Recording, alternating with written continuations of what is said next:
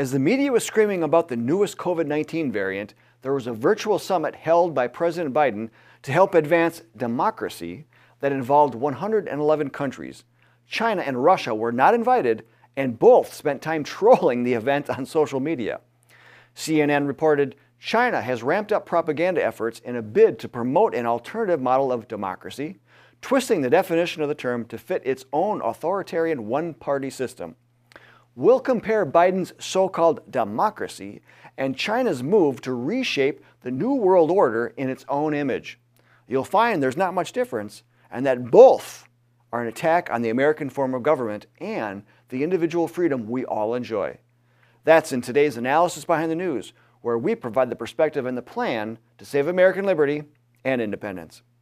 During the opening of the summit, President Biden suggested democracy needs champions. He also said that global challenges have helped democracy decline in many countries, showing global freedom in retreat. As students of the historic struggle of man to get free and remain free, we beg to differ and suggest that definitions and context are what is needed here most. One of our most popular videos, Overview of America, explains the many popular forms of government found throughout the world and how each can be boiled down into two main ones. You might be surprised to know that democracy isn't one of them. As we see in the video, the word democracy comes from two Greek words, demos meaning people and kratein meaning to rule. Loosely translated, this means majority rule, and as the video points out, this type of government sounds good, but suppose the majority wants to take away your home, your business, or even your children. What's to stop them? The flaw in majority rule is that it is not restrained. If more than half of the people can be persuaded to want or to do something, they rule. And nothing of yours is safe, including your property, your rights, and your freedom. The video argues that democracy is not a stable form of government and demonstrates how it is the gradual transition from limited government to the unlimited rule of the oligarchy. The video reminds us that the essence of freedom is the proper limitation of government. And the Founding Fathers agreed. James Madison, the father of the Constitution, wrote that democracies have ever been spectacles of turbulence and contention, have ever been found incompatible with personal security or the rights of property, and have in general been as short in their lives as they have been violent in their deaths. Alexander Hamilton wrote, Real liberty is never found in despotism or in the extremes of democracy. And John Adams wrote, Democracy never lasts long. It soon wastes, exhausts, and murders itself. The founders fashioned America as a constitutional republic. This graphic shows you where on the political spectrum a republic belongs to help balance too much government with too little government. Keeping this in mind, why would the President of the United States call the U.S. a democracy when, in fact, according to our video, China tends to fit that definition better than we do. Most interestingly, China held its own virtual democracy summit, the International Forum on Democracy, with more than 120 countries attending. CNN reported in his keynote speech, Wu Huang Kunming, the ruling Communist Party's propaganda czar, extolled China's so called whole process people's democracy a concept put forward by Chinese leader Xi Jinping describing it as a true democracy that works. Since democracy eventually transitions to an oligarchy, and China is ruled by a group, the very definition of oligarchy, it certainly falls into that category. As the United States has helped to build the international order of countries, China is looking to do the same, but to replace U.S. leadership with itself. So, as Biden places government priorities on globalism instead of Americanism, we see exactly what he has in mind from his speech and from the events he had scheduled at the Democracy Summit. For instance, he mentioned outside pressure from autocrats as a global challenge to democracy. He said they seek to advance their own power, export and expand their influence around the world, and justify their repressive policies and practices as a more efficient way to address today's challenges. That's how it's sold by voices that seek to fan the flames of societal division and political polarization. And perhaps most importantly and worrying of all, most worrying of all, by increasing the dissatisfaction of people all around the world with democratic governments that they feel are failing to deliver for their needs. Without the proper context, he could be certainly talking about the U.S. and how it helped to build the current international order. Hasn't America advanced its own power, export and expand its influence around the world, and justify unconstitutional policies and practices as a more efficient way to address today's challenges?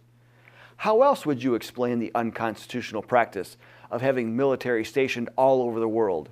According to an online 2017 article from Forbes, the U.S. military has 200,000 active service members deployed in at least 170 countries worldwide. These range from a single military attache to the Marine Corps personnel providing security at American embassies. Would we have any reservations if our enemies did this? Would we sit still if China or Russia had done something similar? But it seems America is given a pass because of what are perceived to be good intentions. Perhaps it's because we want to see other countries have the liberties and freedom we think we have, yet our track record for this has been dismal. What's the best way to convince someone of a, of a specific stance? Is it to force it on them? Or is it to be a successful example that proves that stance? Now, don't get me wrong, I'm not advocating for a new world order headed by China or Russia. Rather, I'm suggesting that America get back to basics by focusing on being the best example of freedom and prosperity we can be by understanding that the Constitution limits the government and not the people. As the Declaration of Independence indicates, too much government is detrimental to the lives and overall prosperity of its citizens.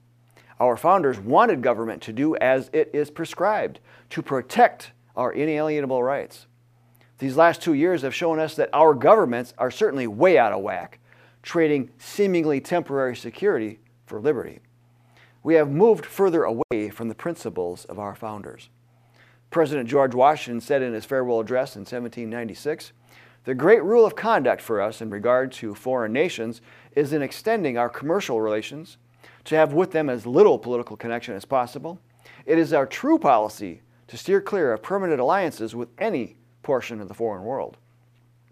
Thomas Jefferson also suggested commerce with all nations, alliance with none should be our motto, as well as I deem one of the essential principles of our government to be peace, commerce, and honest friendship with all nations, entangling alliances with none. Yet, since at least the end of World War II, American leadership has been more geared toward ensuring an international world order led by elites through various world bodies, including the United Nations and its many affiliates. They called it a New World Order. This order has resulted in countries becoming more and more entangled through what starts as trade agreements and progresses to economic and political unions. And say what you want about President Trump, but many, not all, but many of his policies stood in the way of this New World Order. All of what Biden has done within his first year in office has largely been to appease those pushing this New World Order. If allowed to continue, the end game certainly isn't too far away, which is a world government that all nations would be subservient. Biden's speeches, general rhetoric, and agenda are more aligned with the United Nations talking points of universal human rights instead of our individual God given inalienable rights. For the United States to become part of this New World Order endgame, the standard of living in the U.S. needs to diminish while it goes up in other less developed countries. Our wealth would go toward making that happen. Plus, our nation would be so dependent upon other countries that there would be no escaping the entangling alliance the New World Order dictates. And if all of this sounds rather fantastical, then ask yourself if this country is better off now than it was no more than, say, three years ago. Again, not trying to paint Trump as any type of hero, because he made plenty of mistakes and actually advanced the New World Order with his United States Mexico Canada Agreement trade deal.